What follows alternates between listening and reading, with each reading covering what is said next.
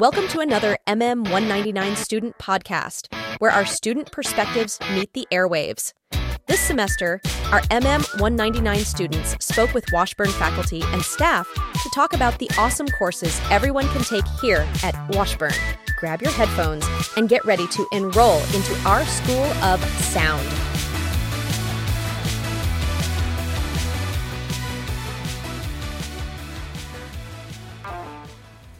I'm here joined today with Bryce Call. Would you mind introducing yourself? Yeah, I'm Dr. Bryce Call, the Assistant Professor of Trumpet at Washburn University, and I teach one of the sections of MU108, History of Rock and Roll. All right, so to get into it today, I'm going to ask you a few questions. For my first question, can you introduce yourself? Tell us a bit about your journey into the teaching history of American rock and roll. Yeah, so as far as teaching and my formal music training, that's not in rock. I'm not like a rock scholar or anything, but my degrees are in jazz studies and trumpet performance. Most of my rock knowledge has been gained through studying jazz and the blues and how that kind of built the foundation of rock and roll. Mm-hmm. And besides that, I've attended rock concerts. I'm a rock fan myself. I read up, bios and stuff on people. So I consider myself a true passionate rock and roll fan. Yeah. And that's where a lot of my sources come from. Mm-hmm. So what can students expect from your level 100 class? You don't expect that you have to know everything about rock and roll or even necessarily be a rock fan. I've had lots of students that are successful in this class that mm-hmm. are country fans or hip hop fans, and they don't really know anything about rock. So it's an introductory course, right? It's a level 108. So we're seeing sort of the history and outline of rock and roll, and there's so much that we could talk about. Mm-hmm. But we're just kind of scratching the surface on some of like the main things, the main events, the start of rock and roll, and how it was built in the early 1900s into the 1950s. Students can expect to learn sort of the big hits throughout the decades and who the main players are. Yeah, there's just so much rock out there. It can probably be pretty hard to... Every single artist that may have been influential and everything like that. Yeah, for sure. So how do you approach the subject of rock and roll with students who might not have a deep background in music?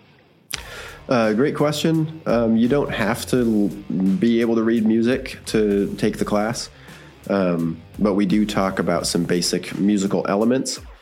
So for students that have very limited musical background, we kind of talk about, what is a melody, what mm-hmm. is rhythm, what is harmony. We don't go super in depth on those, but just the sort of the basics that you need to know to be able to understand the rest of what we're talking about. Uh-huh. So how do you keep the content engaging for a generation of students who might not have grown up with rock and roll? Yeah, that's a good question. So most of my class time is spent listening to music together. It's kind of lecture based. I try to open it up for discussion at times, and take requests as well at times, because, there's so much music. It's hard for me to decide sometimes who should listen to or what song. So what songs do you guys want to listen to? Yeah. And a lot of what we do is, picking apart the music. So we'll listen to a chunk of a song and then we'll talk about it, analyze it. So how do you assess, student progress in the class? Are there exams, essays, or presentations? Yeah, all of the above. There are a couple of short papers.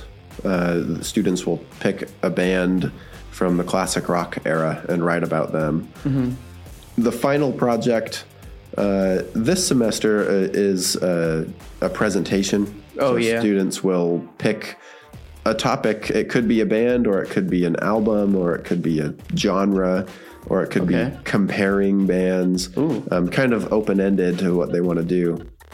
And they present that in class as a final project. We do have a a midterm exam that covers a lot of the material for the first half of the class. Okay. And besides that, we have short little listening quizzes every once in a while to make sure that students are understanding what we heard exactly, staying engaged, paying attention to what genres we're talking about. Okay. Yeah, I got you. I appreciate you coming out here and talking about your class. This was Bryce Call, and this is the MM199 podcast. Thank you.